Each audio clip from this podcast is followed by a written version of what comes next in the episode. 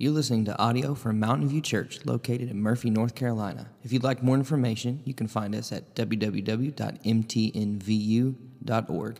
or on Instagram and Facebook at Mountain View Church NC. But hey, if you haven't tried the baked cinnamon apple cold brew extract out there, money. Well, as you can tell, I am not Mike. Um, I got a little more hair here, I think. Not, I'm not saying he's balding. I'm just saying he keeps it. Oh, he's balding uh, from his own lips. Uh, and, and, I got a little more hair here, uh, also by choice, I think. Um, but uh, yeah, I, have been tasked this morning with uh, kind of preaching a, a standalone message as we leave Exodus behind and head towards Ephesians in the future with a brief pit stop for Easter uh, in a series we're going to call Lukewarm. And so, as I was tasked to try to figure out what to do here, like, it's one, it's always a little scary when somebody's like, yeah, just preach whatever. Like, preach, a, preach you know, just throw a standalone, whatever, man. One, don't tempt me. Right? I, there's no telling when I'm liable to choose. Um, but I ended up landing on uh, setting up where we're going uh, next week uh, in our lukewarm series for Easter and Palm Sunday, and then also kind of setting up where we are going in the book of Ephesians. So uh, we're going to be in Revelation today. Um, that's not a joke. Uh, we're going to talk about dragons and the end times and Left Behind and Kirk Cameron and the COVID 19 vaccine mark of the beast. I'm just kidding. I'm just kidding. That's all a joke. I don't think any of that's true. I'm just, okay. Um, bad joke, bad joke. Uh, we're actually just going to be in Revelation chapter 2, and we're going to look at the letter to the church at Ephesus. Before we dive too deep into this, I do have to give a shameless plug. Uh, you saw the announcement video. Be afraid of the pink toilet. I have two of them, and I am not afraid to put them in your front yard with sparklers, plants, rolls of toilet paper. I mean, we will. This week is happening. A bunch of y'all don't even know it's coming, but it's coming. Um, so, better get your plan because I'm gonna be rolling up in your yard in a church van with some toilets. Just saying. Um, so, yeah, don't, don't get too pumped. We're not, uh, we're not diving into eschatology or anything too crazy or out there. So, if you got your Bibles, flip over to Revelation chapter 2. Uh, and just to kind of set this up a little bit, this is John's letter to the church at Ephesus here. And it's, it's really Jesus' letter here. Right? This is being con- passed through John, through this vision, but these are the direct words of Jesus to the church. Uh, it's in the first person as if Jesus is speaking here. Uh, and so this is Jesus' words to the church at Ephesus. But here's the thing anytime we see a letter like this or uh, a first person narrative kind of thing spoken, we know that that also applies to us. Right? Like all of the scripture is God breathed. So this is not just for the ancient church of Ephesus, this has bearing for us as believers here and now. And so, if you don't know anything about the church at Ephesus, uh, Ephesus is a, was a small city. It was a, a, center of travel. It was a huge seaport in this known world of the Roman Empire, outside of the, the main portion of Rome in what we know is now modern day Italy. Uh, across the Aegean Sea is Ephesus, and it's this huge city port. It ended up also being uh, a shrine to one of the ancient Greek and Roman goddesses that was a big deal. Um, Paul visits there on his second missionary journey on his way to Corinth.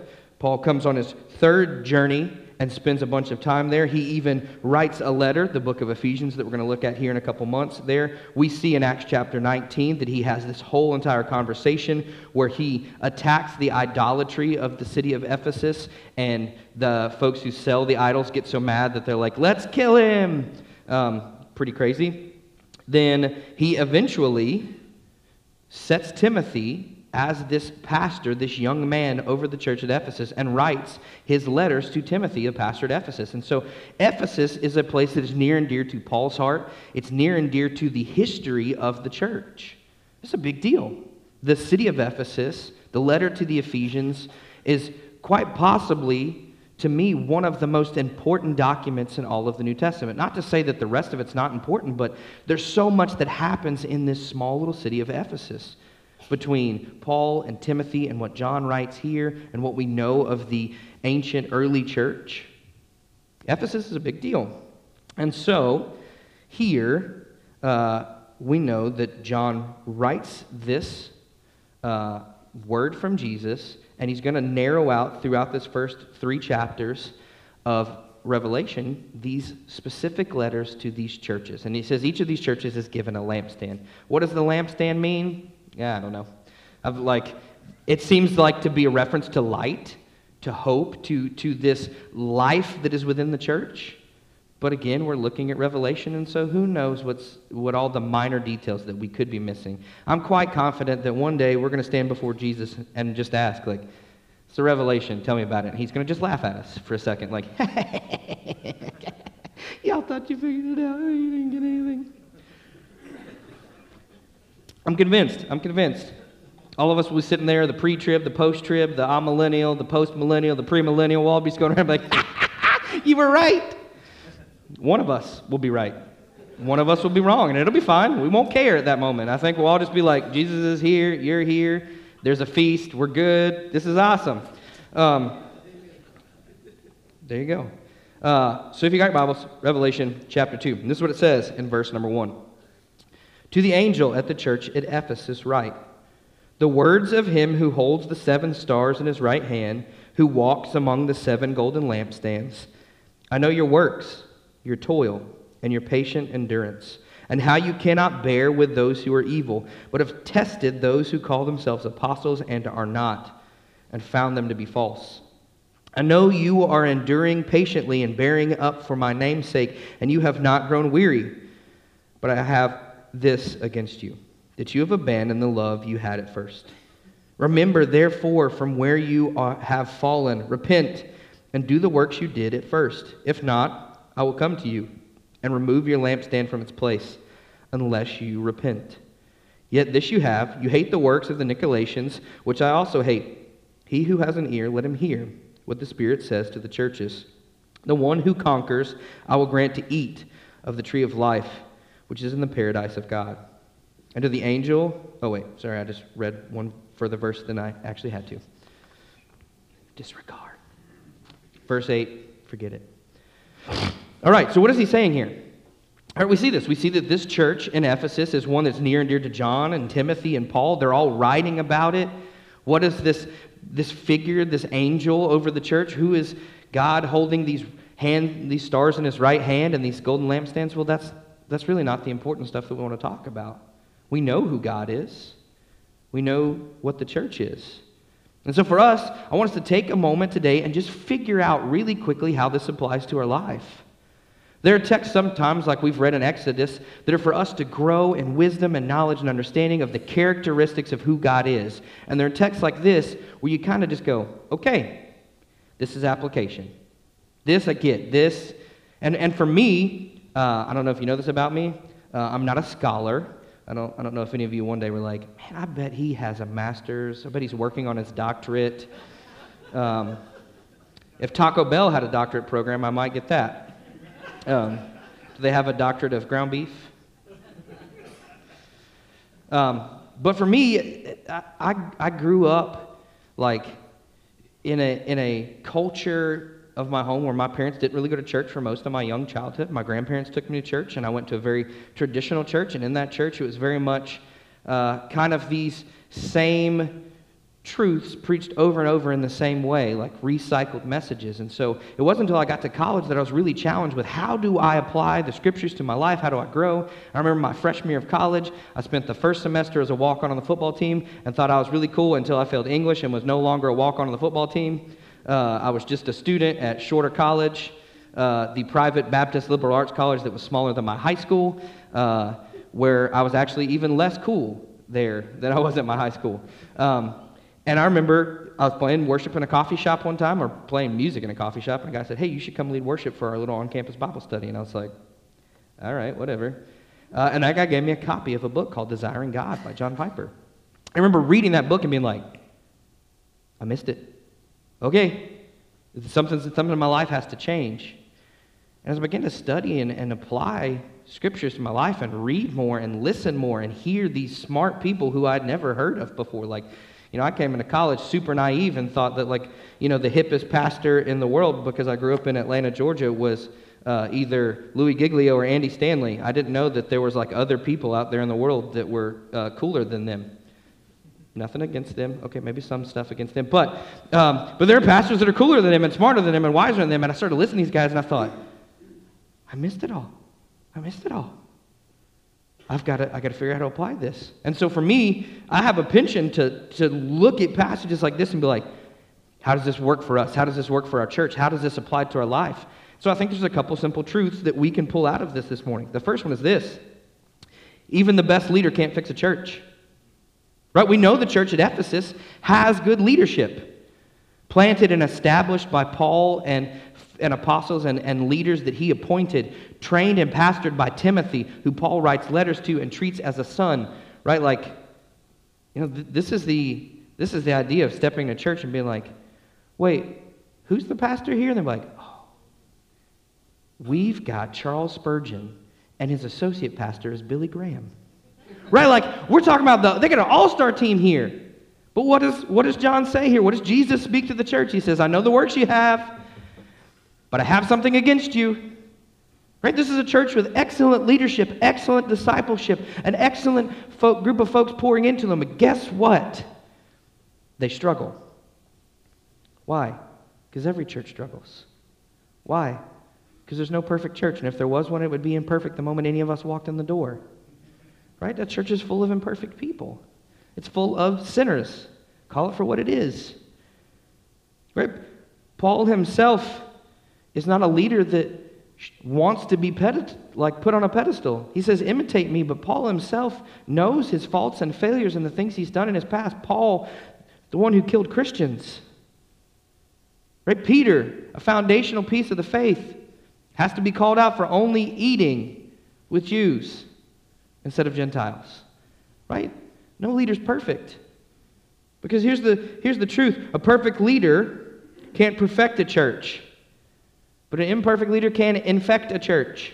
Right? Like, so, so no matter how perfect Mike or me or T or any of our elders lead our congregation here, there are still sinners in this building, and we are still sinners, and so we will fail and fall short. And we can't work some magical potion to fix our church body. We can pour into and toil and strive and pursue all the things of righteousness to propel the church forward as we submit ourselves to Christ, but we can't perfect the church. Only Jesus can. But here's the thing if we fail as leaders, we can infect the church. If I fail as a leader, if Mike fails, if T fails, if we fall short as leaders, we can cause dissension inside the body. But no perfect leader can fix a church. It doesn't matter how hard we try, we must lean and place all of our understanding and strength on Jesus. We must know that Jesus gives the increase. We must know that Jesus is the one who does the true discipleship. We must know that Jesus is the inerrant Word of God incarnate, and that is what drives us, guides us, directs us. It is what we have to lay our foundation on. It has to be the anchor and the focal point of this church body, or it will surely fail in the long run.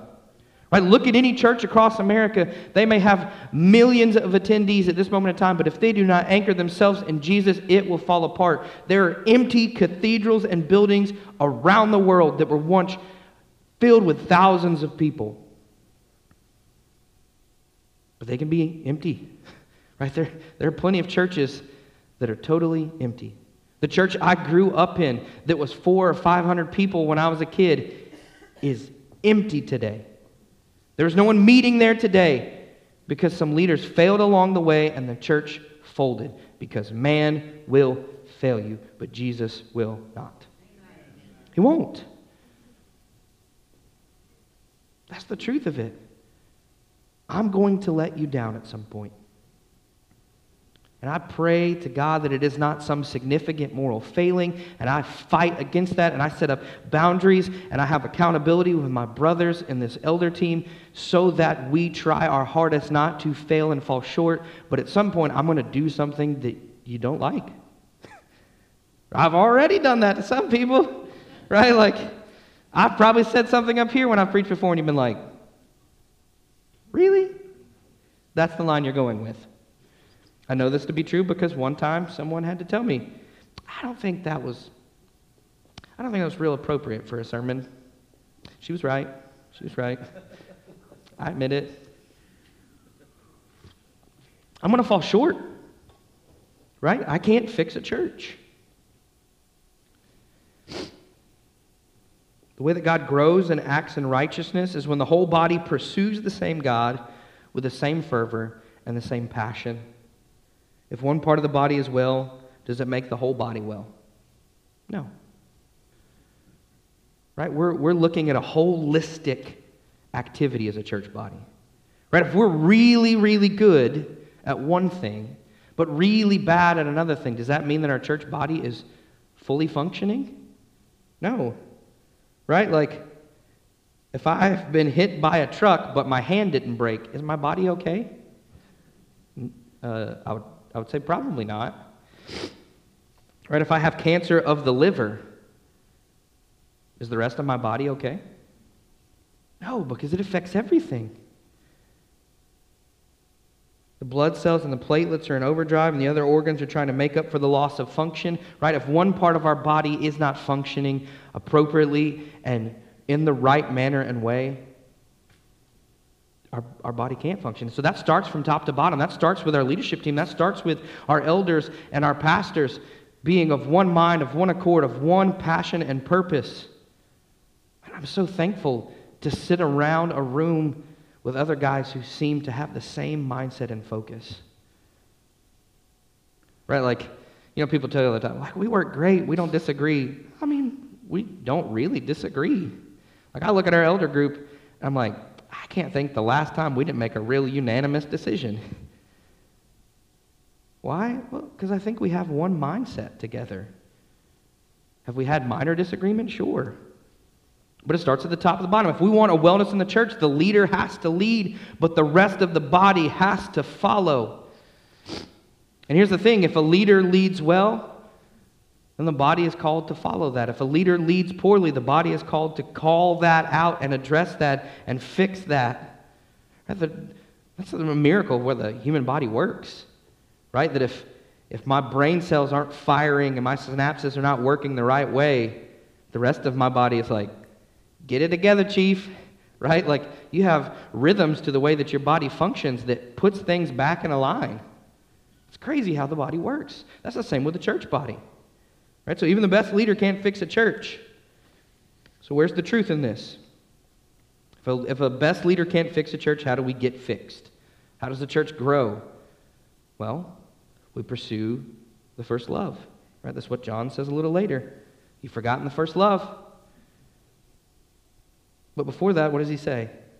He says, I know your works, your toil, and your patient endurance, how you cannot bear with those who are evil, but have tested those who call themselves apostles and are not, and found them to be false. I know you are enduring patiently and bearing up for my name's sake, you have not grown weary. And he says, I know your works. We can be good at works as a church body, but still failing. All right, this one's a hard one. Sometimes the fruit's there, but even like the wimpiest of tree can bear a little bit of fruit. If there's a healthy root system, there's still times that a tree can bear good fruit, but if it's poisoned from within, eventually that fruit dies and withers out. We as a church can do good works. We can seek justice. We can care for widows and orphans. We can wrap our lives around the actions of believers and do good things and still be empty. Right? There are people in the secular world who care for widows and orphans all the time that don't have Jesus. There are people who do good works. We as a church body are involved in so many amazing and awesome things. but that doesn't always mean that, that the root in our heart is in the right place. Right? There's plenty of times I do stuff. Right? Like I, I, I could lavish my wife with gifts. I could bring her, she didn't really care for flowers. I could bring her ice cream. She likes ice cream. Um, I can bring her pints of ice cream. But if I don't intentionally follow that up by investing time with her and talking to her. Right? Y'all, how many y'all read that Five Love Languages book? It's whatever. It's good, I guess. I mean, I feel like, yeah, I feel like for most people, uh, most of the guys in the room are like, we all have the same love languages, right? Words of affirmation and physical touch is like 90% of the guys in the room. They're like, just to me and tell me I'm pretty, you know? Uh, ladies are way more complicated. So my wife, like hers, is, is quality time and acts of service. Well, if I bring her ice cream, great. Like, that's a gift. She'll like it. But if I ignore her and don't invest time with her and don't have conversation with her, she doesn't feel a connection. That's the same way with the church body. We can do plenty of good works and actions, but if we don't invest our time with Jesus, spend time invested in the scriptures, love one another in community together, if we don't spend time together as the body of Christ, acting like the body of Christ, we can do all the good works we want to, but the heart behind it is rotten. That's the truth of it. You and I, as believers in Jesus, still have sin that we wrestle with, and so we still have selfishness. And sometimes it's easy for me to get wrapped up in things and be like, well, our church is doing such awesome things. And I think, but have I invested, like, student ministry wise, just, just my, my vein of, of things that I run in here? It's easy for me to be like, we did summer camp, we did Rock the Universe, we did these cool events, we, we'll go bowling, it'll be great. Okay, well, did I, did I spend time investing in students individually? Have I had one on one conversations with the students? Have I wondered what's going on in their life? Do I know about their home situations? If I'm doing all the great activities, awesome. The kids will be here, and that's, that's super cool for them. But if I'm not invested in their life, do I have leverage for discipleship? I'd argue no. And so our church can do great things in the community, but if we don't do it out of a heart of love and submission to Christ, they're just actions. We can be good at works and still failing. That's not to say that works aren't good. Right? Works are necessary. Works are a measuring stick often for how we are growing deep inside. Right? Paul says this in Galatians chapter 6. He said, Let us not grow weary of doing good, for in due season we will reap if we do not give up. Right? There's a reason we do good works we're called to. Right? Read the book of James. It's pretty clear. Faith without works is dead. We have to act. But here's the other caveat to that you can have great theology and still be failing. Right? What does John say here? He says, uh, You cannot bear with those who are evil, but have tested those who call themselves apostles and are not, and found them to be false. You, I know you are enduringly, patiently bearing up for my namesake, and you have not grown weary. Right? These guys are booting out false teachers and dealing with, with stuff being taught that was not of the scripture. They're looking at folks and saying, no, no, no, no, no, no. You don't line up with Paul. You don't line up with the Bible. You don't line up with the scriptures of the Old Testament. I'm not trusting you. You're teaching falsehoods. Right? Matter of fact, a few verses down, he says, I have this with you that uh, you hate the works of the Nicolaitans, which I also hate. Seems to be that we understand that the Nicolaitans were teaching some sort of heresy, most of it around this idea that they were uh, engaging in idolatry, idol worship, and sexual immorality inside the practices of worship. And so these guys are like, no, we're not getting down with that.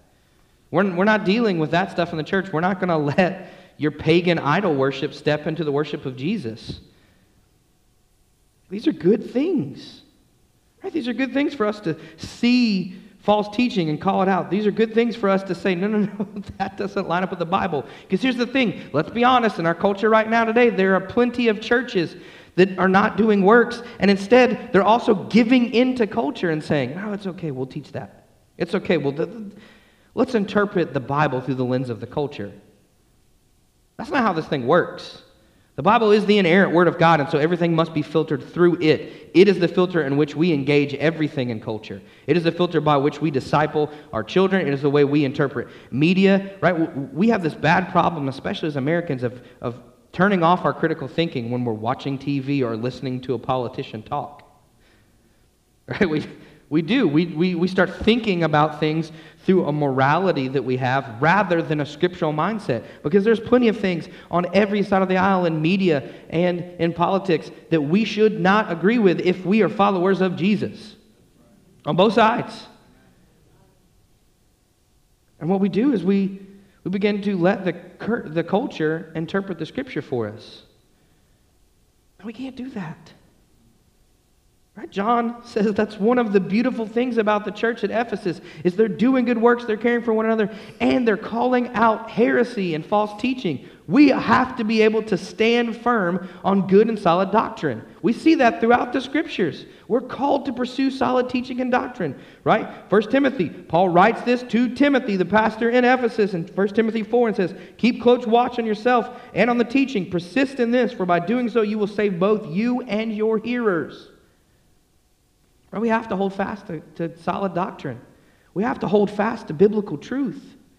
We have to hold fast to the morality that is anchored in the Word of God, not in the culture. And we're being force fed a lie, and many, many, many people in the church are believing it. Believing that we can function by just doing good works and not having good theology. Or we can function by having really great theology but everything's internal. Forget about the world around us. But here's the, here's the balance one side of that coin on each side doesn't work. And as John tells us here, and Jesus speaks through him, sometimes even holding fast to good works and good doctrine is not enough. Because the core of it is this. What does he say next? He says, But I have this against you that you have abandoned the love you had at first. What's he talking about? What love? What love is he talking about? Well, could be the love we have for one another, could be the love we have for God. I think what he's really coming back to is Jesus' own words in Matthew 22 when he says, Teacher, they asked him, What is the greatest commandment of the law? And he said to them, You should love your Lord your God with all of your heart, with all of your soul, with all of your mind. This is the greatest and first commandment. And the second is like it. You should love your neighbor as yourself. On these two commandments depend all of the law and the prophets. I think that's what Jesus is saying to the church here. He's saying, You're doing good works, you're doing good things, you love biblical truth. But here's the thing do you love those things, the work of the church, and the teaching of the church? Or do you love Jesus? And then, do you love the church? Not the building, but the people that are sitting around you right now. Because it's really easy for us to say we love God and we love the church. It's a whole other thing for us to actually flesh that out and the way that we care for one another, the way we love individually with one another, the way we sacrifice for one another, the way that we do this not because of what we can get out of it, but because it is our due diligence and service to God, the King of all things. I think this is what Jesus is getting to here. This idea, this first love, that what brought you into a relationship with Jesus to begin with ultimately was love. Right? It was this, this love for, you can save me from my sins. You're the only hope I have in this life. There is nothing else, right? We teach this to our kids in a catechism. What's our only hope in life and death? Jesus. Jesus. Right? That's our first love. We come to Jesus because He is our only hope. He is our only salvation. He is the only thing that can sustain us and give us life and give us hope for a future. We come to that love. And then Jesus tells us, how do you flesh that all out? Love me and love the people around you. And let's be honest, the second one's a lot harder. Some of y'all are Florida fans. You know what that's like? Just kidding. I got plenty of Florida fans out there that are nice people, wonderful people. Right? Loving people's hard. I tell people all the time, man, student ministry would be so much easier if it weren't for the parents.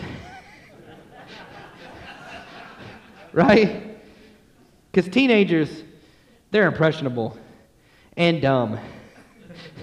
and so you can just say, You're acting like an idiot. And they're like, Okay, it's fair. Adults get all offended by that kind of stuff. They get offended when you say, Hey, your kid's acting like an idiot. They're like, They would never. And you're like, You probably complained this morning when you found a half eaten bag of Cheetos in the pantry, like open and stale. Why? Because your, kid, your kid's a doofus. a lovable doofus. We're called to love people. I think that's what Jesus is getting out here. He's saying, Great, love the works of the church. Love the things that you can do for the church and through the church for the community around you. Love the doctrine. Love it. Hold fast to it, believe it, read it, study it, apply it to your life. Make sure it, it fixes the way you think about things. But ultimately, don't put those in the place of the fact that your relationship with Jesus is first and foremost. It doesn't matter how many doctrines I believe in in the long run, if I believe that Jesus is who saved me. All those other minor doctrines, they're open handed things that I can let loose for the hope of Jesus. Right? That I can pass the aisle with somebody who doesn't hold the same views that I do on baptism or eschatology for the sake of Jesus and our community, for the people who need Him. I, I, man, on Wednesday mornings, I stand at the middle school and I teach in 20 minutes to a bunch of crazy little middle schoolers with their hair like all 17 different directions. Some of them I'm like, you, does your mother let you dress yourself? She shouldn't. Um, right? And they come from all walks of life and all different kinds of churches. I have a kid in there who the first day said, Well, uh, my mom is allowing me to come to check out your religion because I'm Norse. And I was like, People still believe that? He said, Yes. all right. He's got a Thor necklace on. And I was like, I just thought that was like kind of popular now because of the Vikings TV show and Avengers. Um, I don't know people believe in this. That kid still comes every single day. Here's the thing do I love that kid enough to continue to wake up and be there at 7:30 in the morning on Wednesday mornings? Do you love your coworkers enough even though they voted for somebody you didn't vote for? Or they're for whatever resolution is happening here in the county that you didn't want to, like a roundabout. I know that's the hot topic right now, right? Everybody fighting about roundabouts. Um, right? Or or they root for a different sports team, or they just chew annoyingly. You know, like, y'all been around some of those people. I'm related to some of those people where you're like, if I have to spend seven more minutes at this table, I'm going to tear your teeth out and give you dentures. you chew like a horse. Um, right? Like, do you love those people enough to put that stuff aside and actually care? Do you love your Catholic brother enough to say, yeah, we disagreed about a bunch of stuff, but I'm going to continue to preach Jesus so that both of us get to the same place when this life is over? Or your Methodist brother, or your Presbyterian brother, or heaven forbid, your Pentecostal. I'm teasing. I just kid. I kid. That's always a fun one. Right? Do you love people enough? That's the point he's making here is he's saying, man, this church here, they do works. They do the work of the gospel. They teach and hold fast to the truths of the gospel. But I don't, I don't think they were loving one another enough. I don't think they were loving Jesus with all of their heart, soul, and mind and strength, and I don't think they were loving one another in a way that fleshed out gospel community. So, what does he say to them? And this is where we're going to wrap things up this morning. What does he say to them? Repent. Right? He who has an ear, let him hear what the Spirit says to the churches. To the one who conquers, I will grant you to eat the tree of life, which is paradise in God. Right? That's the end result. But what does he say right before that? I will come and remove your lampstand from its place unless you repent. Here's the thing church buildings, church communities, pastors, leadership, they all die and pass away at some point. Right? We're fortunate we just celebrated 18 years of Mountain View Church being in existence. But here's the thing nothing is promised. Nothing is promised. And I'm sure in the early days of this church, there were times when I was like, that's it, we done. Close the doors. We, this is, we're not going to survive this struggle. I'll be honest, but six months into my first year here, when it was like, congratulations, you get to preach every Sunday until we find somebody else. And I thought, that's it, close the doors. I give up. I've run out of gas. Right? Those things, they pass away. But those who hold fast to Christ will cross into eternity, and the legacy of faith and the legacy of the gospel will last forever, especially for those who hold fast. Right? He says, I'll remove your lampstand unless you repent. We need to be a church that loves God, loves one another. I know that's the cliche thing, but I think this is the third component that gets left out with a lot of churches who use that phrase love God and love people. I think the third part of that should be and repent. love God, love people, and repent. We need to be a church people who are continually, functioningly living out repentance. We're forgiving one another, we're seeking forgiveness from one another, and we're changing and turning from our ways. Right? We got to learn from our mistakes and grow. We have to be continually repenting because we know that the church body and the church building does not last forever on this earth, but the truth of the gospel does. And so we continue to repent and pursue Jesus because Jesus is forever.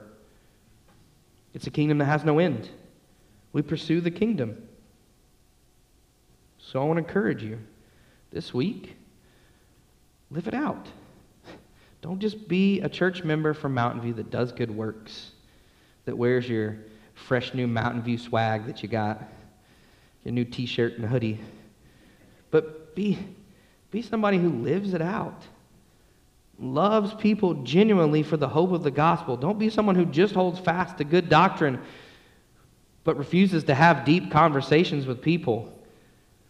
Would rather call out someone's lack of this or that when it comes to knowing the Bible and instead speak truth to them, preach Jesus and repentance and come to faith knowing that we may not agree on Calvinism or Arminianism or anything like that. But in the end, if we love Jesus, we believe he has saved us, we believe there is an eternity, and we believe we are called to preach a message of the gospel, that we can work arm in arm together.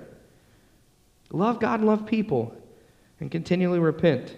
And so this morning, we're going to wrap up our service as the worship team comes up by one, encouraging you to take a moment to pray and seek forgiveness of God and repent. And then, too, as an act of repentance, to take part in communion. In this remembrance of the body that was broken for you and the blood that was poured out for you. What, what a better way to flesh this out than making a statement of repentance in our prayer life and then making a statement of our commitment to the first love we had? For you married folks,